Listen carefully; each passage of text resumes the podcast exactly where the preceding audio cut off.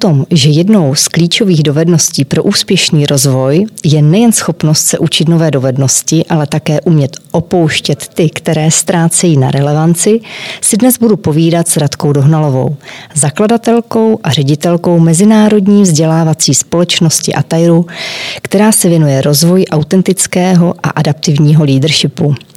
Mé jméno je Kateřina Haring, jsem prezidentkou Českomoravské asociace podnikatelek a manažerek, víceprezidentkou celosvětové asociace podnikatelek a také spolumajitelkou několika dalších firm.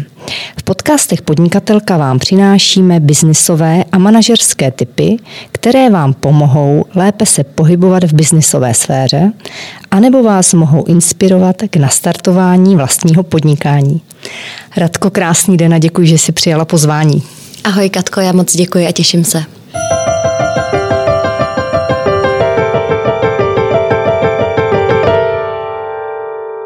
Já začnu takovým, řekněme, manažerským desaterem. Eh, všichni máme rádi v podnikání úspěch, ale oni mnohdy ty neúspěchy a ty fakapy eh, člověka posunou dál a ku podivu se stávají mnohdy i příležitostí. Měla jsi něco takového ty na začátku svého podnikání nebo v jeho průběhu? Hele, určitě, určitě, pořád. Eh, myslím, že není, není týden, kde by se nějaký fuck up, jak říkáš, nestal. Já myslím, že Uh, já, já je vnímám ty fakapy na takový jako dvojího typu, na vnější a vnitřní, jestli chceš, jo. To je zajímavý. A ty, ty vnější, to, to je, když se něco stane, co má jako uh, co, co, co, jakoby, co vyjde z venku, zatímco ty vnitřní je nějaký fuck up, který vyjde vlastně ze mě a z toho, jak já funguju a jak já operuji. A jasně, že to je propojený, ale když jsem o tom jako přemýšlela, tak asi jako ten, ten vnější fuck up pro mě byl, když um, já jsem vlastně firmu založila v roce 2013 a ještě jako důležitý říct, že mě bylo 30 a měla jsem tři děti, jo? takže já jsem jako byla... To je krásné. Jako, ano, já myslím, že číselně je to moc hezký, ale ne, ne, neměla jsem určitě tolik zkušeností a, a v roce 2016, znamená tři roky na to, my jsme začali, já jsem od začátku viděla, že tu firmu chci stavět mezinárodně a, a v roce 2016 vlastně vznikly příležitosti, aby jsme začali dělat jako biznis v Japonsku. No a ten jako bez toho, abych šla možná jako teďka do toho detailu, tak ty fakapy tam jako nastaly tím způsobem, že, že já jsem podcenila tu kulturu. Víš, že jsem, že jsem si myslela, a když se na to dívám zpětně, tak myslím, že to bylo trošku jako arrogantní z mýho pohledu, že jsem si myslela, že to jako zvládnu, že jsem empatická, že pracuji přece v tom osobním rozvoji a, ale, ale v podstatě třeba to Japonsko a ta kultura je opravdu jako diametrálně jiná. Člověk funguje v tom konceptu, že neví, že neví a ačkoliv ty programy tam fungovaly velmi dobře, tak s tou partnerkou vlastně ta spolupráce potom po několika letech skončila, jenom proto, že já jsem vlastně na začátku ztratila její důvěru tím, že jsem dělala chyby, o kterých jsem ani nevěděla, že jsou chyby a že jsem jí třeba urazila nebo naštvala nebo takhle a, a myslím, že jsem naakumulovala více věcí, které jsem jako podcenila. Takže byly to chyby spíše, eh, řekněme, z malé znalosti toho kulturního prostředí tam, z té velké odlišnosti mezi Evropou a Japonskem? Ano, ano. Můžeš uvést třeba nějaký příklad pro zajímavost? Ty říkáš, že jsi ji urazila, tak by mě zajímalo, co třeba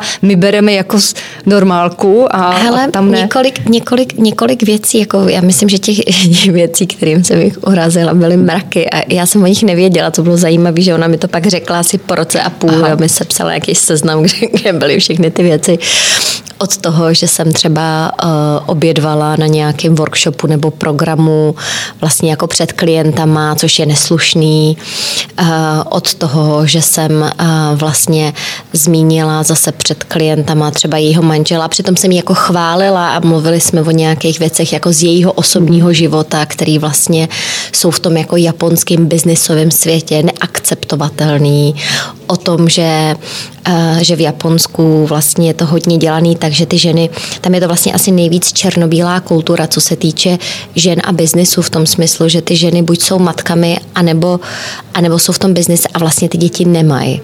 Bych řekla, že to je relativně jako takhle pojatý. Jak jsou teda jako... vnímány, když už teda zabru, zabrušujeme až tak daleko? Že, že když nemají ty děti v tom biznesu, není jim to nějakým způsobem vyčítáno? Že jsou Ale ono je těžký se jako dostat do toho, do toho vnitřku. Oni jsou hodně uzavřený, jo? ale právě, že třeba otevírat témata, kdy já jsem i takový, bych řekla, člověk, který mluví jako hodně napřímo, hodně na rovinu, možná se ptám někdy i jako velmi přímo, což tam někdy jako bylo vnímané jako nevhodný a zrovna tyhle ty témata jsou tam víceméně jako extrémně citlivý, přičemž jako moje, moje otázky typu pětkrát proč a pochopit, v čem je teda ten problém a proč to nejde a jestli by zkoušeli a tak dále. Takže to, to myslím, že je jako řada věcí, které jsem si jako neuvědomila a to co, je, to, co je zajímavé, je, že já jsem pak, um, myslím, že ty klienti, že s nima ta spolupráce šla velmi dobře, protože oni mě jako vnímali jinak. Myslím, že s tou Japonkou to bylo náročnější. A my jsme si zhruba po roce a půl vzali člověka, který nám vlastně pomáhal dávat dohromady budgety, dávat dohromady vlastně kontrakty a tak dále. A byl to Japonec, který ale vyrůstal v Americe a teprve tam já jsem vlastně jako pochopila, kdy on fungoval jako překladatel a říkal mi, Radko, tohle to jako tady nemůžeš dělat, nebo tady jako velmi opatrně, Radko, a tohle je potřeba. A já jsem si fakt vlastně zpětně jako uvědomila, že kdyby jsme možná jeho měli na začátku, tak, um, tak, tak by to mohlo mít jako jiný výsledek, ale hmm ono víš co, někdy ty věci prostě tak Nezmíníš. mají být a někdy hmm. tak nemají být. A, ale určitě to byla zajímavá zkušenost. Jaké rady si tehdy na začátku podnikání dostávala? Hodí se i pro dnešní, kdyby někdo chtěl dneska začít pro dnešní dny? Hele, Byly já ne... takové, které se nedaly třeba vůbec použít? Hele, já nevím, jestli jsem jako nějaký rady dostávala to si ani jako neuvědomuju. Jako když se mě ptáš, jak to vnímám teďka, tak asi jako tak tam vnímám některé věci, které podle mě jako jsou důležité, ale myslím, že většina eh, jako že by mi je někdo jako řekl předtím, tak to jako nebylo. A já myslím, že třeba ty aktivity, jaké děláš teďka ty, tak prostě před těma eh, jako deseti lety, eh, víš co, nebyly, jo, nebo hmm. osmi lety. Hmm. Hele, já tam já, já co vnímám, že jako v tom podnikání důležitý, já jsem, mně se moc líbí koncept, který je z Ameriky, který, mm, který mu se říká grit. Jo, ano, v podstatě říká, že to je kombinace passion a perseverance. To znamená kombinace vášně a to, že vydržíš. A já v podstatě věřím, že v tom podnikání je, a vidím to sama, že pokud tam jdeš s tím, že máš nějaký poslání nebo nějakou vášeň, která fakt jde z tebe, že to je jako ohromně, ohromně znát. Jo. Já vím, že když jsme se spolu bavili a, a, a ty se mě ptala, jestli jsem nějak jako vnímala konkurenci na začátku, tak já jsem vlastně ji nevnímala, protože jsem šla do toho s tím, že mám nějaký poslání, že, že chci přinést něco nového a, a v ten moment jsem jako neřešila typu tady je nutně díra na trhu a, a tu chci využít. A, a myslím, že ono to poslání nebo vášení ti jednak dá jako ohromnou vnitřní motivaci, dá ti to energii a, a ty lidi to vnímají a zároveň ti to dá podle mě jako zaměření i víš, takže a, a pak se mi líbí ta kombinace, že to není jenom o té vášně, ale že to je ta perseverance o tom, že vlastně jako jdeš a vydržíš, jo, tak to je za mě asi jako to jsou za mě, jako to je za mě jedna věc a pak mám, pak mám ještě dvě další věci, které jako vnímám. Uh, jedna je, já mám moc ráda citát Pipy Dlouhé punčochy, který říká, to jsem nikdy nedělala, to mi určitě půjde. A, to je povzbuzující. A já s ním jako pracuji, mě, mě vlastně jako nadchl, protože, protože si myslím, že v tom podnikání Uh, když jdeme zpátky k těm radám, víš, já jsem sice byla na Harvardu, byla jsem v McKinsey a naučila jsem se tam spoustu věcí, ale pak jsou prostě věci, na který tě nikdo nepřipraví, který musíš jako zkusit a, a je to hodně o tobě. A já si vždycky, když jdu do nějaké takovéhle situace, tak si říkám, to jsem nikdy nedělala, to mi určitě půjde. a, takže to, to, mám, to, mám, to mám ještě ráda. A poslední věc, kterou vnímám, že je důležitý, a to vnímám tím, jak jako stárnu, nebo jak prostě už eh, člověk jak nemá se tolik, jak se vyvíjí, jakkoliv to chceš, jako práce s vlastní energií, víš, že jsem, že uh, já jsem že začala podnikat s tím, že jsem měla jako hodně malé děti, a, a v podstatě jsem posledních, jako já nevím, od té doby, co pracuju, tak jsem vždycky jako měla důraz na jako práce a děti a teprve potom jsem šla já a myslím, že teď jako vnímám, že se mi to poslední jako roky posouvá a že vlastně jako se potřebuji jako o sebe starat, o některé moje věci, protože když se o ně nestarám, tak, tak vlastně nefunguju potom ani v jedných těch dvou oblastech. Hmm. Vnímáš tohle eh, jako důležitou součást eh, podnikání, najít si ten čas pro sebe a nevěnovat to a neposvětit to a nezasvětit to celé třeba jenom těm dětem? Určitě. Spousta žen to tak má. Jo, já myslím, že určitě. Trvalo ti to dlouho, než jsi to pochopila, že vlastně tudy cesta nevede a že když neochráníš sama sebe a vlastně svou vlastní energii, tak pak nebudeš mít tu energii vůbec na nic? Nebo Hele, byl... já myslím, že to Víš co, to je zrovna jedna z těch věcí, co ti lidi říkají a podle mě, dokud to jako energeticky nepocítíš, tak, to, tak, tak člověk s tím tolik jako nedělá. Jo? A já myslím, že u mě jako byly dva, dva momenty. Já myslím, že my máme ještě jako jeden z, jedno z těch našich dětí, tak je ten prostřední syn, tak on má poruchu autistického spektra, takže pro nás i vlastně ta, ten jako rodinný element je extrémně důležitý a uh, já jsem, a mně se to změnilo ve dvou elementech. Jedna, když ty děti začaly být větší a když ta nejmladší dcera jako jí začalo být víc jak pět a já jsem najednou jako měla prostor, že měla jsem pocit, že, že jako můžu trochu. A pak druhý element, to nastal v roce 2018, kdy já jsem lítala do Ázie, my, jsme, my spolupracujeme ještě um, s jednou firmou, která tam hodně funguje, takže já jsem lítala vlastně pětkrát do roka do Ázie a jednou už jsem se takhle vrátila, začala mi fakt bolet záda a říkala jsem tak a teďka už ta yoga jako pravidelně fakt každý ráno a to jsem začala dělat vlastně od podzimu 2018 a, a potom od roku 2019 tam jsem pak jako do toho šlápla, bych řekla, tak jako systematicky, že jsem, že jsem si prošla nějakým ajurvédským detoxem, fakt jsem jako změnila způsob, jakým spím, kdy vstávám, um, co jim. Fakt teďka, já jsem vždycky hodně sportovala, ale ono s těma dětma tomu člověk jako nedělá to v nějaký hmm. takový tý míře, která by podle mě byla to, co jako to tělo potřebuje. Tak mám pocit, že to jako, že teď se mi to, že se mi to daří a je to fakt moje priorita. No. Ale potřebovala jsem jako dojít do toho, že jsem fakt cítila, že jsem energeticky na nějakým dně, nebo že, že se fakt potřebuju energeticky posunout a že jsem měla Trvalo pocit, dlouho že ty si děti to jako... přiznat? Jako, že opravdu už třeba dál nemůžeš, že už jsi třeba úplně vyčerpaná, než že to prostě nedáváš? Hele, já nevím, jestli to jako bylo jako vyčerpání jako takový, ale určitě jsem jako cítila, že, že potřebuju něco změnit, jo? Že, že, že, že, že jedu na nějakou jako rezervu a že to, že prostě takhle jako nebudu moc jako jet eh, dlouhodobě. Takže půd sebe zachuj, zafungoval. Jo, jo, já myslím, že jo. A že to tělo hmm. se ozve. Víš, hmm. že v nějaký moment už ti dává takový ty signály, který... Když si řekne, že ještě jsem mladá, jako tohle ještě by to nemělo být, že jo? jo no, no. Eh, Radko, na začátku podnikání, věděla jsi, že chceš podnikat? Nebo si o tom třeba vůbec ze začátku neuvažovala? Protože ty máš zkušenosti z velkého korporátu, působila si v McKenzie, studovala si na Harvardu. Eh, ne, ne, nemířila si zpátky třeba do toho korporátního světa, nebo tě to naopak nakoplo ty zahraniční zkušenosti k tomu, aby si, aby si otevřela něco vlastního? Hele, já myslím, že úplně upřímně, já jsem já jsem si vlastně, já jsem o podnikání nepřemýšlela. A myslím, že jsem o něm nepřemýšlela, protože jsem se vlastně nevěřila. Víš, že jsem měla pocit, že když jdeš do té jako velké firmy, tak tam seš, tam to máš jakoby daný, víš, co máš dělat, jak to máš dělat, uh, máš tam i ty velký jako brandy, za kterými se můžeš jako schovat. Že jsou tam jasně dané postupy a procesy.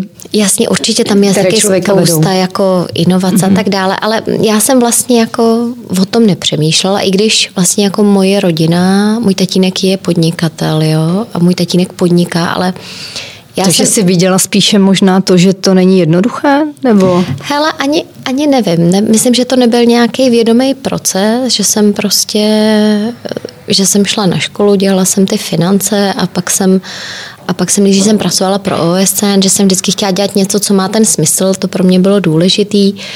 Pak vlastně McKinsey a i ten Harvard, ale já myslím, že u mě se to zlomilo na tom Harvardu, víš, protože já jsem na tom Harvardu měla, a to je to, kdy jsem si asi vlastně uvědomila, že já jsem předtím říkám, že jsem tak jako vysoce výkonný křeček, někdo, kdo běhá v tom kolečku a plní ty, plní ty cíle. A já jsem vlastně poprvé na tom Harvardu začala jako si dělat nějakou fakt větší inventuru, jak se mi narodil vlastně jako první syn a co vlastně chci a co je to moje poslání, co je ta moje vášeň. A, a vlastně jsem si uvědomila, že ty věci, které mě jako dávají, jako, a, a fakt jsem se musela v sobě tak jako pohrabat, jestli chceš, jo, ten proces trval i, i právě pracovat na některých svých strachách, tak jsem si uvědomila, že ty jako moje vášně jsou okolo vlastně vzdělávání, okolo leadershipu uh, a, a že vlastně jako to, co to, co mě dává smysl, je ta práce s lídrama, protože když s nima pracuješ na tom, aby jednak uh, měli tu autenticitu, pracovali v tom sladění sami se sebou a zároveň, aby byli připraveni na budoucnost a měli tu adaptivitu. Takže vlastně tím můžeš mít dopad na organizace a tím na tu společnost. A mě to takhle jako začalo dávat hluboký, um, hluboký smysl. A a v ten moment já jsem si řekla, hele, já vlastně chci, aby ta moje stopa byla o tom, že chci přenastavit to vzdělávání, ať už je to jako leadershipový u lídrů, nebo potom i nějakým jako širším kontextu. A bylo to poprvé, kdy jsem se to asi takhle nějak jako pojmenovala, že tohle je ta moje jako výrazně větší osobní mm-hmm. vize než jenom to jako někam dotáhnout na nějakou pozici. A myslím, že to je právě ten jako posun, když si najdeš to jako autentický vnitřní směřování, že to potom není o tom, co je ta pozice, jakákoliv ta pozice je, ale že vlastně jako víš, proč to děláš. A v ten moment mě, mě se jako posunulo jako přemýšlení a bylo to tenkrát i na tom Harvardu, kde vlastně jako hodně lidí třeba přemýšlelo o tom podnikání a kde já jsem vlastně věděla, tak já přece, když vím, co chci dělat, tak potom už to podnikání ti najednou víš, že to není jenom jdu podnikat a nevím, co chci dělat, ale když víš, co chceš dělat, tak všechno ostatní je vlastně nástroj a už jenom se bavíš o tom, chci, chci vzít nějaký job v korporátu, kterým to můžu vyjádřit, anebo chci podnikat. Jo, a tam se to pro mě vlastně jako otevřelo a tím, že jsem si podle mě ještě jako přetransformovala, víš, že jsem pracovala na nějakých těch mých jako pochybách, jestli vlastně jsem dost dobrá. A to byla jako jedna z těch věcí, kterou mě vlastně Harvard naučil, že uh, že, že tam najednou vidíš jako jiný lidi a, a, a že si že si vlastně říkáš, ty hele, my jsme vlastně všichni stejný, tak proč já bych jako nemohla a, a navíc nejenom proč já bych nemohla, ale že vlastně já díky Harvardu jsem od začátku přemýšlela o tom, že chci stavět ten biznis mezinárodně, že to nechci jenom dělat věci tady v Čechách. Jo? A toto podle mm-hmm. mě jsou nějaké věci, které se posunuly. Mm. Takže ta vnitřní inventura tě přiměla k tomu zamyslet se, co dál v životě chceš? Bylo ti potom jasné, že chceš začít teda podnikat i v tom segmentu vlastně toho vzdělávání a pomohlo ti to současně nastartovat to uvědomění si, že jsi vlastně dobrá a že bys neměla důvod o sobě pochybovat? Je to, chápu to správně? Já myslím, že jo. Já myslím, že ano. Takže to by mohlo být na začátku každé ženy, která chce začít podnikat, aby si udělala tu vnitřní inventuru. Ale já myslím, já myslím, že ti to jako ohromně pomůže, protože já já vlastně, já, já vím, co chci a vím, že to je něco, co mě dává hluboký smysl. A v ten moment, víš, když lidi přijdou a přijdou třeba s nabídkou, mě chodí relativně často nějaké nabídky, jestli nechci něco dělat, nebo i podnikat s někým, různý projekty a já vlastně mám jasný kritéria, čemu říct ano a čemu říct ne. Víš, on ti to dá i takový jako fokus, takový zaměření, že nejsem, nejsem jako roztříštěná v tomhletom. Jo, že, a to si myslím, že je jako neskutečně osvobozující, protože pak v ten moment ti to dává mnohem větší jako i efektivitu. A to, co je vlastně na tom krásný, a to je to, co se mně líbí na tom, co děláš ty, že vlastně propojuješ ten podnikatelský a manažerský svět, protože já o sobě mě to podnikání baví. Já vlastně tím, že jsem ho začala dělat, tak vlastně jsem si uvědomila, jak moc mě baví. A myslím, že mi jde. A myslím, že jsem v tom dobrá. A a vnímám ty některé věci, které právě, když jsme se bavili o tom tátovi, ví, že, že je vnímám teďka jinak, když sama podnikám, než když jsem je vnímala tenkrát. Ale zároveň já vnímám, že ty role jako podnikatelský a manažerský, že vlastně, víš co, já, já mám svoje poslání a zároveň pracuji na tom, abych nelpěla. Jo, to znamená, že kdyby Atairu je vyjádření mého poslání. Kdyby Atairu zkrachovalo, tak budu z toho určitě smutná. Ale zároveň to, co vím, že mi nikdo neveme to z poslání, jenom možná tohle už nebude to vyjádření, který mám dělat. A možná půjdu do nějaké korporace a budu vyjadřovat to poslání teď plácnu, jo, kdyby mě zavolali z Google a řekli, chceš tady dělat leadershipový program, který nebo leadershipové věci, které mm-hmm. budou mít dopad na to, jak Google funguje, nebo jiná firma, můžeš mít velký dopad a chceš to dělat na pár let a třeba já už bych neměla Atairu a bylo by to sladěný s tím mým posláním, tak bych možná řekla ano, nebo bych možná začala dělat něco jiného. Nevím, jo, ale, ale víš, a to si myslím, že je na tom taky jako silný, že v ten že moment... máš jasno v tom směřování. Ano, a, a je že... jedno, jaká to bude forma, když ano. to řeknu, jestli to bude vlastní podnik, anebo to bude pro někoho dalšího. Ano, ano pěkný. Teď mi tak napadá, Atairu asi vychází z nějakého japonského slova. Hele, to si většina lidí myslí, ale on je to jako brazilský. Dokonce. je, to, je to brazilský, znamená to uh, průvodci nebo partneři na cestě za něčím novým. A já když jsem, uh, já když jsem dělala, byla na Harvardu, tak jsem tam právě v rámci té své inventury dělala výzkum, kde jsme se koukali na to, Eh, co mají, společné, co mají společného lídři, kteří jsou nejen úspěšní, ale jsou naplnění a dělají právě nějaký rozdíl ve světě. A jeden z těch elementů bylo, že všichni měli jasno to, v čem jsou právě jako silní, co jsou jejich um, silné stránky, vášní poslání, ale zároveň uměli velmi dobře spolupracovat. A já jsem tenkrát uh, poznala jednu paní z Atlantického dešného pralesa v Brazílii, která tam vlastně dělala jako výzkum toho ekosystému. A to, co bylo zajímavé, že ona, mi vlastně říkala, že ten prales je, je nesmírně zajímavý v tom, že ta půda je velmi chudá na živiny. To znamená, že jako jedna z nejchudších, když by si porovnala půdy pralesů eh, různě po světě, tak tahle má jednu z nejchudších půd, co se týče živin, ale na druhou stranu má největší biodiverzitu na světě. A je to hmm. proto, a vlastně to, co je zajímavé, že máš, ty máš ty limitované zdroje, jako máš v nějaké organizaci nebo v podnikání, ale zároveň vlastně máš to, že, a ona říkala, že každý ten element v té přírodě, v tom pralese, má svoje vlastně jako silné stránky. A i když je tam velká konkurence, tak dominantní model je spolupráce.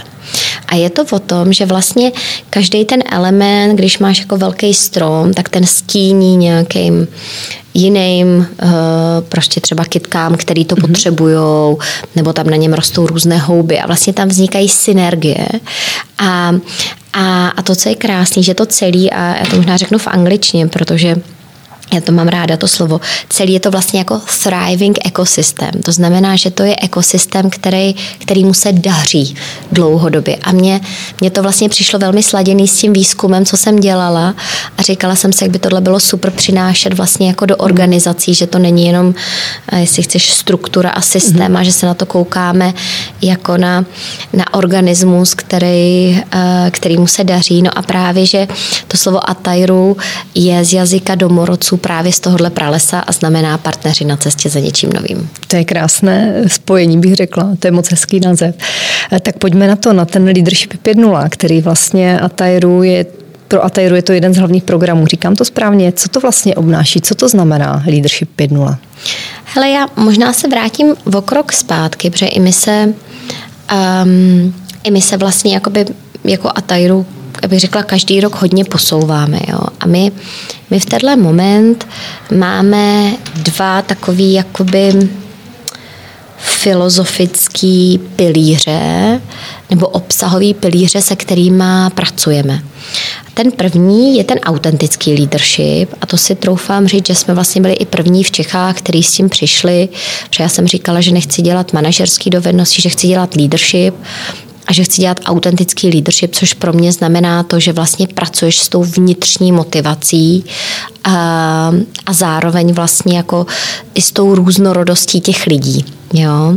A mimo jiný sem i spadá, my, my se jako pro nás i to téma diverzity je, je důležitý a to, to spadá sem, protože právě v tom autentickém leadershipu ty pracuješ s tím, abys dostal z každého to nejlepší, což samozřejmě v sobě nese i to, že každý jiný. No a pak vlastně od roku 2016 já jsem se začala hodně dívat na to, co jsou vlastně, já tomu říkám se taková ta delta v leadershipu, co jsou ty nové dovednosti. Protože jestli chceš, já vnímám ten autentický leadership jako takový ty elementy, co se nemění. Bez ohledu na to, jestli tady máme covid nebo nemáme covid eh, nebo jiné věci. Jo?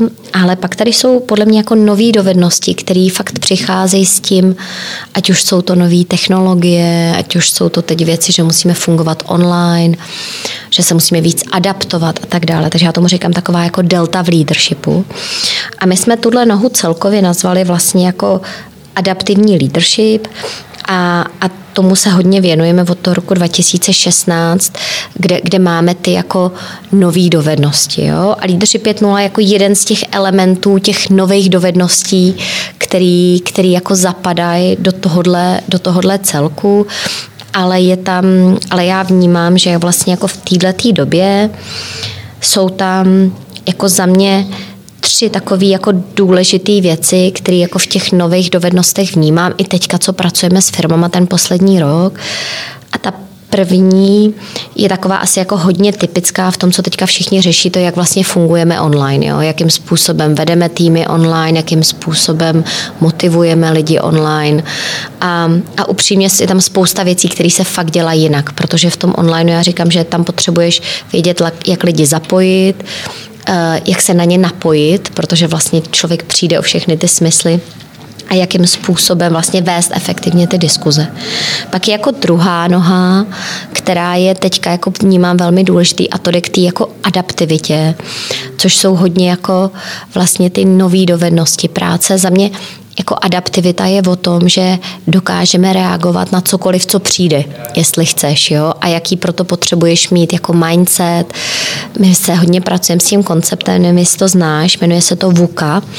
To V znamená uh, volatility, um, neboli, uh, uh, neboli že teď uh, nemůžu najít to, to, český, to český slovo. Uh, ale to nevadí. Takže V je jako, jako volatilita, uh, U je jako uncertainty neboli nejistota, C je komplexita a A je ambiguita, jo, neboli nejasnost. A takže my se hodně díváme na to vlastně, jakým způsobem v tomhle prostředí vedeš, co ty lidi dělají za chyby, co mají dělat. A to poslední je právě hodně téma jako well-beingu a odolnosti, jo. Protože teďka to téma okolo práce s energií, lidem dochází energie, eh, lidi, pro lidi je to těžký období a myslím, že teďka se vlastně i jako mění role lídra pro to, aby se v jako o tohle dokázal hmm. jako postarat a s tímhle dokázali pracovat. Hmm. Vy jste ve spojení, nebo ne ve spojení, školíte spoustu, já to řeknu, školíte hmm. spoustu hmm. lidí ve velkých firmách a korporacích. Eh, co teda řeší v současné době? Co jsou ty palčivé problémy? Ty jsi na to teď narazila, myslím, mm-hmm. v mhm. tom leadershipu. Mm-hmm. Mm-hmm. Hele, já myslím, že uh, když to vemu zase po těch třech oblastech, jo, já myslím, že jednak to fungování online už většina jako těch firm zvládá, bych řekla, že už se to jakoby naučila, ale pořád jsou věci, které se tam jako, to, co chci říct, že největší chyby, a když se budu soustředit teďka na ty jako chyby jo, v uvozovkách. Jako to, co vidím, je, že lidi překlopili fungování z offlineu do onlineu a mysleli si, že to bude stejný. Jo. A, a, a i třeba od toho, že jak je strašně důležitý jako plánovat meetingy ne na prostě 30 nebo 60 minut a mít ty koly za sebou, protože ono to fungování online je třikrát energeticky náročnější než offlineový, jo? tak do toho, že vlastně, já nevím, musíš plánovat meetingy 25 minut a 50, aby lidi měli přestávku, protože normálně, když jsi byl v offlineu, tak aspoň si prostě přešel mezi meetingama nebo něco, jo. Takže tady jsou, a to je, to je jedna oblast a tam si myslím, že už se hodně lidi posunuli, ale je pořád vlastně co zlepšovat a myslím, že tam jako pořád lidi jako vlastně nevyužívají plně třeba některé ty nástroje, protože pro to fungování v onlineu jako jsou kritický, uh, kritický kritická je práce s nástrojema, jo, když chceš zapojit lidi. Um, takže to jako si myslím, že, že je pořád něco, co, co je potřeba zlepšovat, ale už se v tom relativně zlepšili. Když se koukám na to téma té adaptivity, tak uh, já vždycky pracuju s tím, že v krizi se rozdávají karty. Jo? A myslím, že když se podíváš na krizi v roce 2009, tak z ní vyrostly vlastně úplně nové firmy, ať už to byl Uber,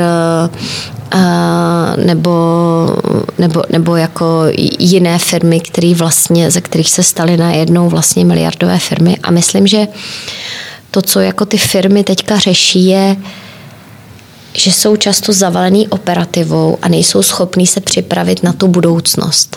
Jo? A nejsou schopní využívat vlastně to, to momentum, který, který je k tomu, aby možná dělali věci jinak. A my pracujeme s takovým konceptem, to mám ráda, ono se tomu říkáme play to win, nebo play not to lose, jo? že máš vlastně dva mindsety, kdy play to win, že hraješ na vítězství a play not to lose, že hraješ na jistotu.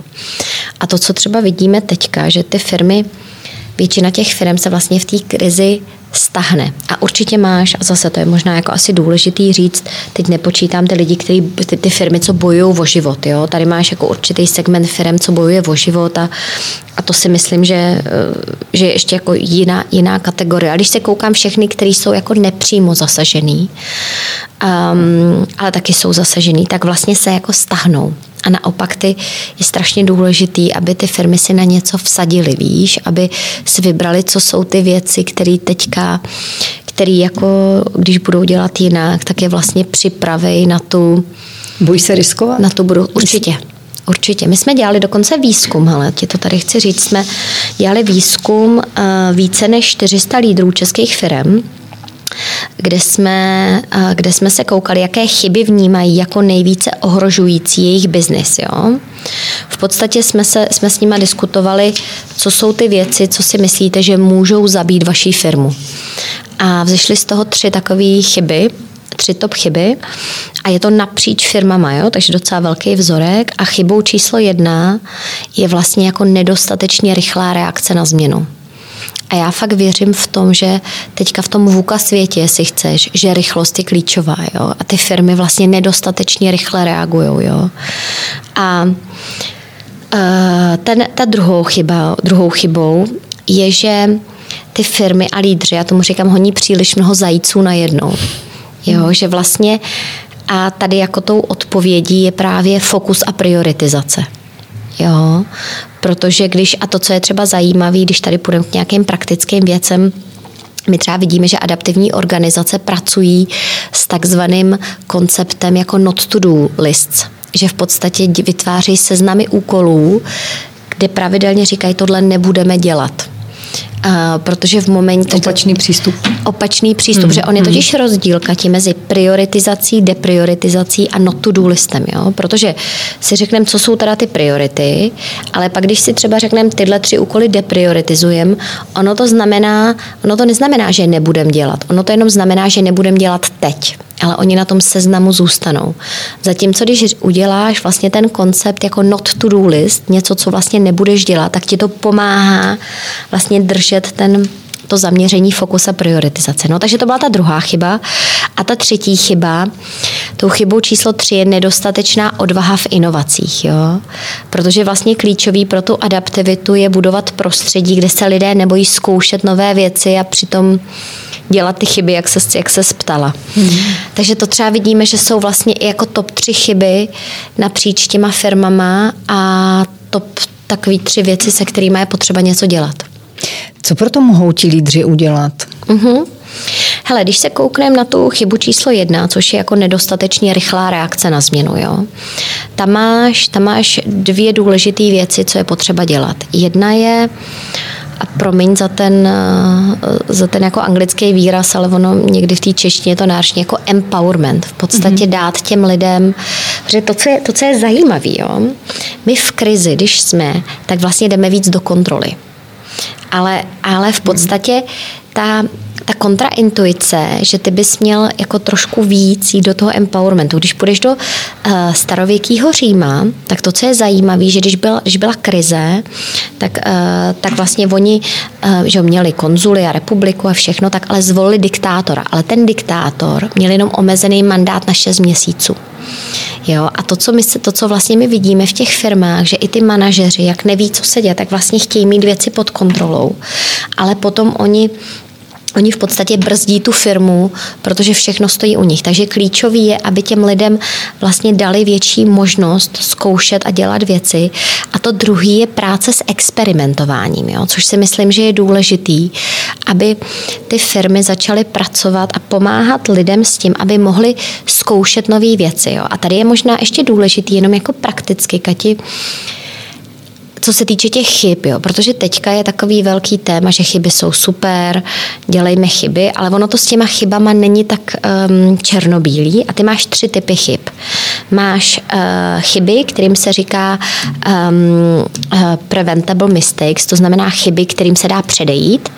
Pak máš takzvaných jakoby uh, komplexní chyby a pak máš chytrý chyby. Ty chyby, kterým chceš předejít, to jsou ty chyby, kde máš jasně daný proces. Víš, já nevím, když máš účetní uzávěrku, tak tam jako nechceš asi dělat chyby. Mm-hmm. Jo? Mm-hmm. Pak máš ty komplexní chyby, to je třeba, když jdeš a zkoušíš něco, s čím máš zkušenost, ale děláš to možná v jiných podmínkách. Mm-hmm. Uh, a tam tu chybu můžeš dělat, ale jenom jednou a pak už bys ji neměl opakovat. A pak jsou ty chytré chyby a ty potřebuješ tom experimentování. Že je právě důležitý, aby i lídři si řekli, jako co jsou ty oblasti, kde vlastně nevíme, co bude fungovat a máme to tak, že vlastně sbíráme zkušenost, jestli chceš.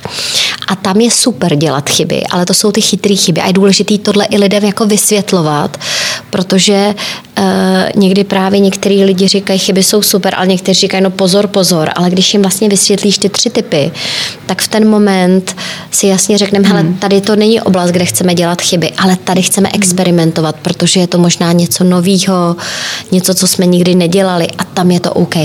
Myslíš si, že na nějaké takovéhle chytré chyby uh, si přišly ty firmy už za ten rok? Pozoruješ to třeba? Jo, jo, já myslím, že jako to, co je zajímavé, že pořád jako spousta firm zase velmi prakticky řeší, že mají nějaký projekty a dělají piloty na věci. Jo? Teď si tady mám něco, jsme si připravili a uděláme pilot. Ale Pilot versus experiment jsou dvě různé věci, protože pilot je něco, kdy už vlastně jako s tím jdeš, že už ti to má jako fungovat a jenom dolaďuješ věci, zatímco experiment je hodně o tom, kdy to je pro tebe neprobádaná oblast. Jo? Mm-hmm. A první, podle mě, to, co vidíme, že firmy si musely jako vlastně rozdělit ty aktivity, které jsou, co jsou vlastně teda ty jako piloty, kdy já nevím, tady jsme něco připravovali a uh-huh. launchujeme nový produkt, ale už to máme připravený. A my vidíme, že hodně firm začalo experimentovat v tom fungování, jo? že třeba právě, a to, co je ještě super u experimentu, protože ty v té krizi zase psychologicky se bojíš dělat velký rozhodnutí. Měli jsme třeba jednu firmu, která, kde vlastně ty lidi říkali, hele, my máme strašně moc kólů během týdne. Naši lidi nemají čas na práci. A chtěli, aby měli půl dne v týdnu na to, že když budou chtít, tak můžou odmítat meetingy, aby měli nerušený čas na práci. A teďka ta firma říkala, to je relativně velký rozhodnutí a my jsme říkali, hele, tak na to udělejte experiment, že si dejte jeden měsíc, kdy vlastně jako si vyzkoušíte, jak to bude fungovat a potom to vyhodnotíte, jo? A oni tohle to vlastně jako vyzkoušeli a, a pak si řekli nakonec, eh, že do toho jako nejdou, mm. ale, ale měli to jako experiment, který jim pak měl říct ano nebo ne. A my jsme viděli, že firmy začínají, akorát začínají ty experimenty dělat, akorát často tím, že to nemá jako vydefinovaný, co je teda pilot, nebo nějaký projekt, nebo experiment, v čem je to jiný, co je jiný typ. No, takže my jsme viděli, že vlastně firmy v tom neměly úplně jasno, a teďka už začínají a tím pádem začínají dělat víc experimentů i právě v těch oblastech, které nejsou nutně jenom jako nový produkty nebo něco, ale i třeba v tom způsobu fungování. Radko, můžeš mi říct, jak se dá správně vyskládat tým lidí, aby fungoval s ohledem na to, jak se nám ta doba vlastně změnila za poslední rok? Musíme fungovat úplně jinak. Na lidi jsou kladené úplně jiné nároky. Možná začneme těmi, těmi nároky. V čem jsou třeba nároky lídrů ve svých firmách jiné? V čem se změnily? Změnily se požadavky na, na ten tým lidí? Určitě ano. Všimáš si něčeho takového i u těch vašich klientů? Ale já si myslím, že klíčové je ta práce, jak jsem, jak jsem ti vysvětlila, ten, tu vuku, jo? Ten, ten, ten koncept, že máme tu větší uh, volatilitu, nejistotu, komplexitu a ambiguitu, tak tak v podstatě to je za mě jako jeden z klíčových jako nových požadavků na lidi. Jo? A to co, to, co lidi jako dělají, zase když přejdu k některým těm chybám, jo? co lidi dělají, protože to mně přijde, že potom je vlastně jako takový praktický v tom smyslu, co, co nedělat nebo dělat jinak, tak, ehm, tak třeba my vidíme, že lídři teďka lidi celkově říkají, změna je nový normál. A všichni musí být připravený na změnu, ale ono to vlastně není dobře. Protože ty čím víc seš v té nejisté době, tak tím víc vlastně potřebuješ apelovat na jistotu. Já mám ráda eh, třeba citát Jeffa Bezose, zakladatele Amazonu, který říká, všichni se mě furt ptají, eh, co se mění a co bude za deset let, ale nikdo se mě neptá otázku, co se nezmění. A on říká, já, kdyby se mě zeptali tuhle otázku, tak já vím, že nezmění se dvě věci. A nezmění se to, že uh, lidi budou chtít uh, lev, věci levně a budou chtít rychle. A na těchto dvou věcech já stavím Amazon. A já myslím, že v této době která vlastně je hodně nejistá, tak je strašně důležitý místo toho, než říkat změna je nový normál a všichni pracujte se změnou, tak vlastně pracovat s tím, že hele, jsou nějaký stabilní prvky a jsou nějaký nepředvídatelné prvky. A možná být víc jako si vědomý toho, co jsou ty prvky, které se jako nemění, na kterých může ta firma stavět. A, a pak říct fajn a v tomhle kontextu jsou tady dvě, tři věci, které jsou pro nás hodně nepředvídatelné. A myslím, že to je jako velmi, že to je velmi důležitý, protože ta role toho lídra, to je podle mě jako změna toho jako od toho, co bylo, je mimo jiný ty lidi, ty lidi uklidnit, ale zároveň zároveň, zároveň říct, že i v této době vlastně jsou jako jiný očekávání na ně kladený jo, a že už to není, protože to, co se dřív čekalo od toho lídra, eh, když si to vemu, že bychom měli ten nevuka svět, tak, um, tak tam se čekalo, že lídr má s tím výrazně víc zkušeností, to znamená, že on bude vědět, on dá přesně tu jasnost, můžeme mít nějakou nejlepší praxi, ale tohle teďka vůbec neplatí. Jo. Takže to... jaký by měl být ten lídr v té nové době? Ten, ten lídr v té nové době eh, právě jedna z těch věcí je, že musí umět jako vnímat a pracovat s tím, že ta nejistota je, je velká, musí umět uklidnit ty lidi, musí zároveň jako pracovat a vědět s tím, že on sám teďka nemusí vědět víc než jeho lidi, že je to pro něj úplně stejně nový a, a že je OK taky někdy říct, že neví hlavně v těch nových oblastech. Jo? Myslím, že nemusí to říkat ve všech oblastech, protože to by zase ztratil kredibilitu, ale v těch nových, mm-hmm. myslím, že to je důležitý. A naopak jako říct těm lidem, hele, já vlastně s tím taky nemám zkušenost a potřebuju, aby jsme to spolu vymysleli, nebo aby vy jste s tím přicházeli, je, je vlastně teďka důležitější a zase i pracovat s těma lidma, aby zkoušeli ty nové věci, protože víš co, s covidem nikdo zkušenost nemá a, a nikdo neví, jak dlouho to bude trvat. A teďka jako to, co podle mě se ty lidi učili úplně stejně, že v tom onlineu je všechno nový a musí a, a ten šéf taky neví víc a, a říkat, hele, teďka je důležitý, aby jsme to všichni jako zkoušeli, tak je vlastně důležitý. Hmm. Eh, ty jsi na začátku řekla, že vlastně pro firmy nebo i skupiny a týmy lidí je důležité eh, umět dělat chyby a zkoušet nové věci. To hodně souvisí i s tím, když se firmy rozhodují, zda třeba si rozběhnou nějaký další projekt nebo nerozběhnou. Při tvém podnikání měla jsi situace, kdy si třeba musela nějaký projekt stopnout? Poznal si třeba tu správnou chvíli nebo podle čeho to člověk podle tebe pozná, když podniká? Hele, teď je fajn time to opustit, protože už prostě by to bylo spousta nákladů, spousta nějakých dalších vynaložených mm, prostředků, úsilí, nebo naopak si říct, hele, tak zatnu zuby a pojedu to dál, protože tam vidím to, co zatím může být. Kde mm-hmm. je ta mhm. tenká hranice? Víš, je tam velmi tenká hranice. Stalo se ti něco podobného? Hele, určitě. Já myslím, že my jsme uh, jako pro nás ten Hele, pro nás ten rok 2020 byl hodně náročný v tom smyslu, kdy já mám pocit, že my jsme museli jako letos hodně věcí přestavět úplně, což taky v sobě obnáší hodně věcí jako přestat dělat, jo.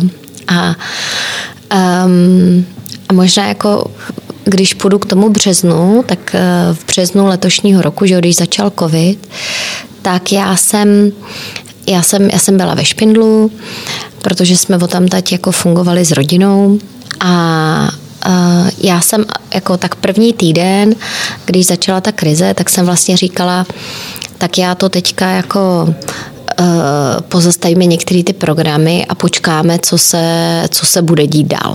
Jo? A zhruba asi za týden jsem si začala počítat cashflow a říkala jsem si, jak dlouho teda jako vydržíme, kdyby jsme to jako pozastavili a tak dále. A pak jsem takhle jednou šla, já chodím na skialpy, na skialpy ráno a vždycky to je takový ten můj čas pro sebe. A najednou říkám, hele, co když tohle vlastně není dobrý jako mindset, jenom čekat, jo? A, a to, co a to, co je na tom těžký, jo, že třeba v, i v těch programech, co jsme měli, je, že Uh, ty to máš, máš tom jednak utopený nějaký náklady, uh, nějakým způsobem je to vlastně tvoje zóna komfortu, protože nějak jsi to dělala. A já jsem si najednou uvědomila, tyjo, já vlastně, my nevíme, jak dlouho to bude trvat a tím, že to nevíme, tak já když budu mít jako přístup, že budu čekat, dokud to, než to přejde, tak ten se mi nemusí vyplatit. Jo? A že vlastně je možná mnohem lepší pracovat vlastně s přístupem, co když by tohle nikdy nemělo odejít. Jo? A to byl pro mě asi první takový jako moment. Takže když jdeš mhm. jako, jako ke mně, já jsem si musela vlastně uvědomit a musela jsem sama sebe říct, ty, hele, jestli my chceme tu firmu nějak jako posunout a neusnout tady, tak já musím první změnit tenhle ten mindset, že nesmím pít na té minulosti, jenom protože jsme to takhle dělali, což je ten jako play not to lose, nebo to hraní na mhm. jistotu, mm-hmm. ale jít do toho vlastně, co když by tohle nikdy nemělo odejít. Jo? A to byl asi můj jako první moment, kdy jsem si řekla, ty my to vlastně musíme teďka dělat jinak, i když vlastně vůbec nevíme, jak dlouho to bude trvat. Jo. To bylo, a to bylo pro mě jako, jako relativně těžké a my jsme v ten moment vlastně si řekli, že musíme, máme nějaké věci, zhruba bych řekla třetinu nebo 20%, který děláme pořád stejně, ale 80% jsme postavili úplně, úplně nově. A ten jako klíčový milník pro mě byl ten vlastně pracovat s tím, co kdyby to nikdy jako ne, neodešlo, tak, eh, tak to bych asi řekla, že byl takový jako hmm. velký, velký milník pro mě třeba jako na, na jaře. Hmm. Co jste teda všechno udělali jinak, nebo co jste přenastavili? Ty už si část toho řekla. Ale my jsme víš co, my jsme v podstatě uh, byli firma, která fungovala mezinárodně, ale fungovala primárně na uh, interakcích, které byly osobní, znamená offline. A, a fungovala, uh, takže to, myslím, že byla jako první, první klíčová, uh, klíčová věc. A druhá, že my jsme měli pořád ty dvě nohy, ale já jsem najednou jako vnímala, že teď to chce jako některé úplně jiné dovednosti, že ty firmy najednou řeší věci, které neví. Jo. A, takže já jsem, já jsem měla jako uh, dva elementy. Já jsem řekla, že my potřebujeme, my potřebujeme jednak změnit ten, ty obsahové rámce, takže jsme hodně začali investovat, aby jsme v podstatě jako měli těm lidem co předat, jo? aby jsme nebyli jak um, učitelky angličtiny, eh, když jsem se jí učila já, který byly lekci před námi a ty víš, že jsou lekci před hmm. námi, takže, takže jsme hodně začali vlastně jako studovat a uh, hodně budovat na těch věcech, jako co teda aspoň víme, nebo co funguje. A, a druhá věc, že jsme museli že jsme museli jako to fungování v onlineu posunout a to myslím, že byly takové první dvě věci, které asi nejsou nějak dramatické, ale ta třetí věc, která se stala, my vlastně měníme teďka biznisový model, jo? protože my jsme, my, jsme, my jsme si vlastně řekli, že chceme kromě tohohle, co děláme, začít, protože naše ambice je, že chceme zasáhnout milion lidí v roce 2020. Jo? A my jsme eh, vlastně letos řekli, že chceme opravdu využívat ty výhody online, kde můžeš zasáhnout víc věcí a spustili jsme takový koncept, který mu říkáme Atairu TV, který vlastně trošku bych řekla jako disruptuje to vzdělávání do organizací tím, že to jsou kratší formáty, fakt jako zajímavější a můžeš tím zasáhnout celou, celou firmu a mm, je to takový model jako jedna ku N, jo, místo jedna ku jedný, takže to třeba jsme jako vlastně spouštěli a pracujeme na tom. A k tomu máme druhou věc, který říkáme vlastně Atairu Lab, což je nebo lab, mm, kde vlastně jako pracujeme na tom, aby ty firmy mohly dělat ty experimenty a zkoušet ty věci, protože, eh, protože věříme, že to je důležitý, takže vlastně i ta naše vize strategie se posunula, že máme tři pilíře, jeden je ten Atairu TV, který je hodně o inspiraci, o tom, že vlastně je to ten exponenciální model, zasáhneš hodně lidí. Pak je Atairu univerzita, což je právě o tom, co děláme teďka, ta práce jeden na jednoho, nebo s týmama, nebo s organizacema a pak je ten Atairu Lab, který je o tom právě, o tom experimentování, o tom, aby se ty věci děly. Takže docela velká změna a, a musím říct, že to byl ale náročný rok, že jako za, sebe, za sebe vnímám, že mám vlastně i v té historii týmí podnikatelský, když jdeme zpátky, že to byl určitě jako nejnáročnější rok, co jsem měla a že mám pocit, že jsme tu firmu museli postavit vlastně znova a, a stálo to hodně úsilí, protože vlastně to musíš dělat rychle. Teďka to si myslím, že asi na tom to jako nejtěžší, že uh, že ty věci se hodně rychle hýbou a ta adaptivita je hodně o té mm. rychlosti. A k tomu jako potřebuješ si občas hodně máknout. Co lidé v týmu souhlasili hned se změnami nebo byli jim nakloněni?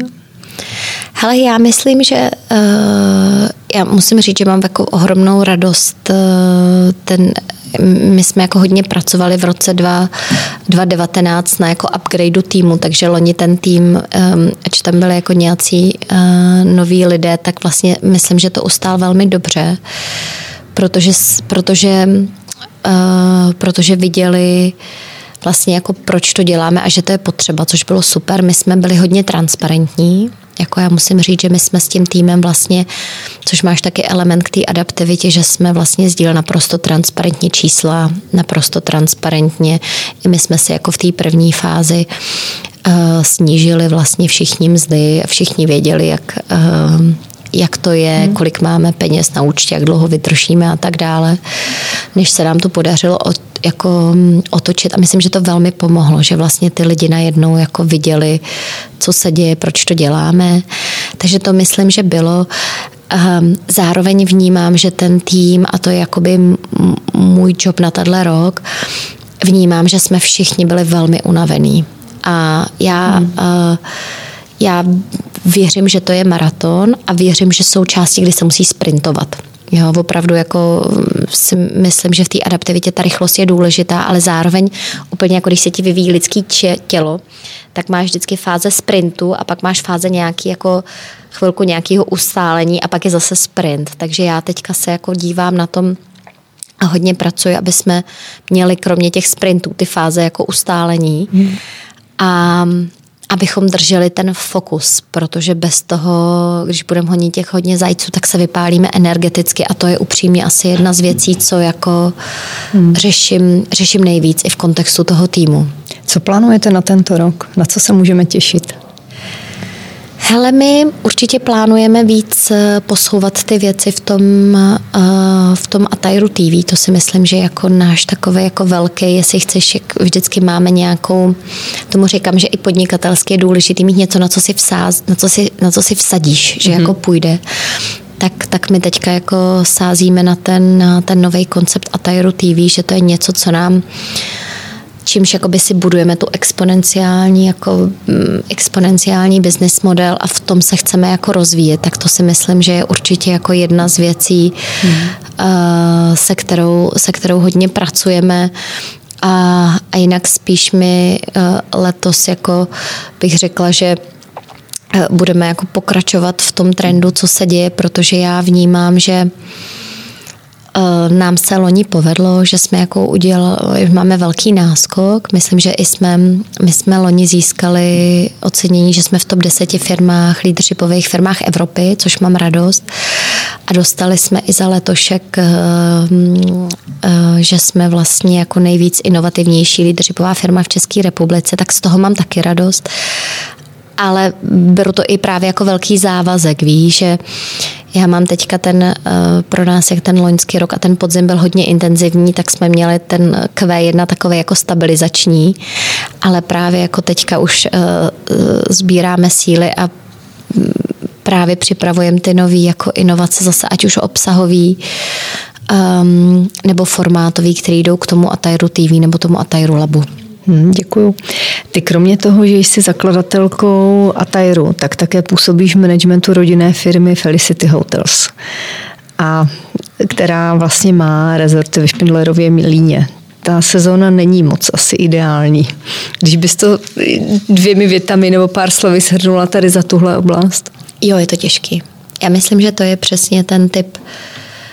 Um, myslím, že máš dva typy firm teďka když to hodně zjednoduším, jo, že máš ty firmy, co jsou přímo zasažený a pak máš ty firmy, co jsou nepřímo.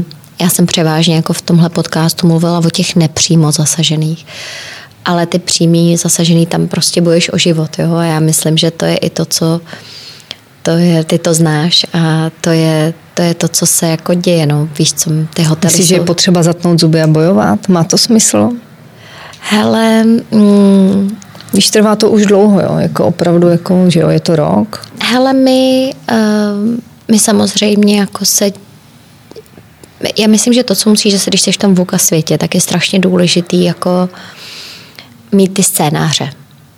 Jo? A, protože ty nevíš. Jo? My vlastně nevíme, jak dlouho to bude. A myslím, že my taky máme scénáře. Jo? A máš jedny scénáře, které samozřejmě jsou v tom krizovém řízení, to, že naprosto mm, prostě snížíš náklady, jak můžeš a doufáš, že se to jako otevře a musíš přečkat. Na druhou stranu i tam se bavíme o tom, jako co možná jsou nějaké zásadnější změny v tom, jak fungujeme. My máme i developerskou část, takže jestli některé věci vlastně nevyužívat pro jiný účel, protože nevíme, jak dlouho to bude mm-hmm. a uh, zatímco myslím, že, že byly i nějaké dotace, i když jako ne tak dramatický, tak ale aspoň, aspoň něco bylo, tak uh, teďka ta doba je vlastně jako nejistá i v kontextu, jako jestli nějaká podpora bude nebo ne, což ti vlastně velmi mění ten obrázek. No. Ale to ty znáš osobně. asi, asi velmi dobře. Prosím tě, jak se ti daří vůbec kloubit eh, ten eh, pracovně nabitý život, kariérní s péčí o děti? vlastně o tři děti. Já vím, že na to nejsi sama, máš manžela, ale přece jen i ta současná doba eh, je náročná sama o sobě, je toho prostě hodně na všech stranách. Je, je to náročný. Jo, pro mě, pro mě i pro nás určitě ten loňský rok byl i jako z toho osobního kontextu tím, že profesně byl náročný, tak to se ti vždycky přeline, proline do toho jako osobního života. Hele, já bych řekla, že uh, celkově, celkově už to zvládáme dobře. Um, a myslím, že jsou tam vlastně jakoby tři věci, které mi pomohly. Um, ta první věc je, která jde hodně k tomu, jako ta práci sama za sebou ví, že vlastně to, že pracuješ, neznamená, že nejseš dost dobrá máma a když ti někdo jako eh, říká nějaké věci, tak aby tě to vlastně nerozhodilo. Jo? A tohle mě pomohlo, že my jsme i s mým manželem si jako vydefinovali, co to pro, vás, pro nás znamená být dobrý rodiče pro nás dva. A, a podle toho nějakým způsobem jedem. A mě to, mě to vlastně jako velmi, velmi pomohlo si jako tohleto nějakým způsobem zpracovat. Oprostit se od nějakých, já nevím, zažitých stereotypů, které prostě jo. neplatí v dnešní době. Jo, určitě, mm. přesně tak, přesně tak. Já myslím, že určitě druhá věc je ta, uh, druhá věc je ta pomoc. Uh, my určitě jako pomoc máme a já myslím, že pro mě jako úplně stejně jako máme jako mám pracovní tým, tak já vlastně mám i domácí tým, jo. A my říkám, my třeba toho prostředního si naučíme doma. Uh, takže já mám i vlastně jako jeho škola a ty učitele, to je pro mě vlastně jako další firma, jestli chceš. Takže já o tom všem vlastně mm. přemýšlím jako, jako o firmě a jako o týmech a, a o tom, co jsou ty věci, kde já přidávám největší hodnotu a na těch chci trávit čas a co jsou ty věci, na kterých já nepřidávám největší hodnotu. Jo? A, takže i s těma dětma, eh, říkám, jsou věci, které outsourcuju, eh, ale jsou věci, kde s nima chci trávit kvalitní čas, který jsou pro mě důležitý okolo jejich školy, okolo jejich zájmů, nebo že si hrajeme a ty, ten, si, ten si hlídám. Ale pak jiné věci fakt jako nedělám. A a pak si samozřejmě jako ten můj, můj vztah s manželem to je jako kritický. Jo. Já si myslím, že jako to jsou za mě ty tři věci, bez kterých by to jako nefungovalo. Ale pak si myslím, že jako důležitý i v kontextu toho loňského roku já jsem třeba loni na podzim jako hodně intenzivně pracovala a, a hodně jsem se o tom právě i s tou rodinou vlastně bavila, abych jim to jako vysvětlila, co se děje, protože si myslím, že i pro tu rodinu je důležitý v těchto těch momentech, aby aby oni věděli, že se něco děje, aby oni jako chápali, co se děje. Snažila jsem se jim jako hmm. vysvětlit ty věci, i se hodně bavíme. Můj nejstarší syn je mu jedenáct, takže už člověk může s ním mít jako diskuzi o tom, co se děje. A, a to, co pro mě bylo vlastně jako moc pěkný, že oni taky dokázali jako zatnout zuby a říct, jako vydržíme to, měli jsme to do Vánoc, jako že to bylo to nejintenzivnější období a teďka už jsme zase nějaký tý harmonie a já jsem si z toho odnesla, jak je, nebo v takovém tom udržitelném módu, že je vlastně jako i dobrý, když jim to člověk jako řekne, že ty děti, když samozřejmě není jim rok, dva, jo, ale mým dětem je 7, 10 a 11, takže už že, že to najednou jako chápu a můžou pomoct. A, a to bylo vlastně super. To musím mm-hmm. říct, že jsem z toho měla ohromnou, ohromnou radost. Mhm. Kdyby si tvé mladší já dneska řeklo, že chce začít podnikat, co by si mu poradila? Ty jo. Jako první, hele, teď úplně spontánně, jako první, jako já, já si vlastně určitě bych jako poradila, ať do toho jde. To mě vlastně jako přijde, přijde skvělý, protože si myslím, že spousta lidí má, má strach do toho hmm. jít a hmm. myslím, že vlastně jakákoliv zkušenost je jako dobrá zkušenost. Jo? Takže to mě a myslím si, že uh, já třeba nevnímám korporát, někdo vnímá víc černě, uh, třeba podnikat podnikání někdy vnímá jako víc eh, zajímavější v téhle době, jo. Ale já, já za sebe můžu říct, že vlastně jako všechno má své silné a slabé stránky a mně se vlastně ta kombinace, já jsem za ní moc vděčná, jo. Takže jako a, a jsou věci, které jsem se naučila v podnikání, které mě velké firmy nenaučily a zase naopak. Takže první věc by určitě byla jako jít do toho, ta druhá věc, a já to říkám mému synovi, protože můj syn, ten nej, nejstarší, jako je podnikavý a hodně se o tom bavíme. A já mu říkám, že je strašně důležitý, aby když podniká, aby to dělal srdcem, aby si fakt našel něco jako v co věří, co, co, co ho baví, co je pro něj důležitý a v čem je jako dobrý. A aby se koukal na to, jak ti může jako pomoct vyřešit někomu nějaký jako problém. A, a je to zajímavý, protože jsme se s ním bavili, že když něco dělal jenom pro peníze, že si jako tím vydělal nějaký peníze versus, versus když to dělal tím srdcem, tak to mělo jako velký rozdíl. Takže mm. to, by za mě, to by za mě byla ta, ta druhá věc. A, a ta třetí věc je, já věřím, že vlastně čím, že v tom podnikání jako důležitý očekávat a přijímat a vítat toho, že jsme mimo komfortní zónu. A vnímat ti těžké momenty dobře, protože když to tak vnímáš, tak ono tě to vlastně posouvá dopředu. Jo? A já když dám příklad, mě se často lidi ptají, jako jak jsem jak to zvládám s těma třema dětma. Já jsem vlastně s každým tím dítětem udělala ohromný leadershipový posun v tom, jak funguju já, jak, jak funguje moje firma protože mě to donutilo. Jo. A někdy tyhle ty jako těžké situace, úplně stejně jako covid, jo, pro mě asi nejvíc šokující věc a vím, že jsem tím nepotěšila můj tým, bylo, když jsem si dělala jako inventuru teďka v prosinci a vlastně jsem si položila v otázku, kde by jsme byli, kde by nebyl covid. A my by jsme určitě nebyli tam, kde jsme byli teďka. A vlastně jsem si říkala, tyjo, jak, že je to trošku jako smutný, že potřebujeme ty externí stimuly k tomu, aby jsme se vlastně jako dostatečně jako inovovali a posouvali dopředu. Takže já mám, a to je ta třetí věc, o který se bavím, je právě vítání těchto těch jako těžkých, nekomfortních hmm. věcí, hmm. protože čím víc je máme, a oni jsou nekomfortní, ale ono nás to nutí fakt a já vždycky říkám, že ta věc je nekomfortní v momentě, kdy nevíš jak, tak pozná, že je nekomfortní. A v ten moment je to vlastně nutí hledat jako úplně jiný způsoby, než jsou ty, hmm. který si doteďka měl. A to je to, co tě posouvá dopředu. No ale přesto všechno v těžkých situacích, eh, když člověk je, tak to nevnímá úplně nejlíp. Máš třeba nějaký citát nebo moto, kterým se nakopneš? Ale já mám dva. Jeden je určitě, um, to je od mý kamarádky Báry, a který je o tom, že všechno se děje pro moje dobro. A ona s ním pracovala a mně se to strašně líbilo. Já to od té doby používám, takže cokoliv se děje, co je nepříjemný, kde mi není dobře, kde, tak si vlastně říkám, jako všechno se děje pro moje dobro. A jenom to možná nevidím. A ta druhá věc je, to mám, a tohle mám hodně, když se mi dějou ty špatné věci a pak mám druhý, když mám jít do něčeho a trošku se bojím. Že to je jako mimo tu komfortní zónu a tam je pro mě ta pipy, že to jsem nikdy nedělala, to mi určitě půjde. To je moc krásné, moc hezké na závěr poselství.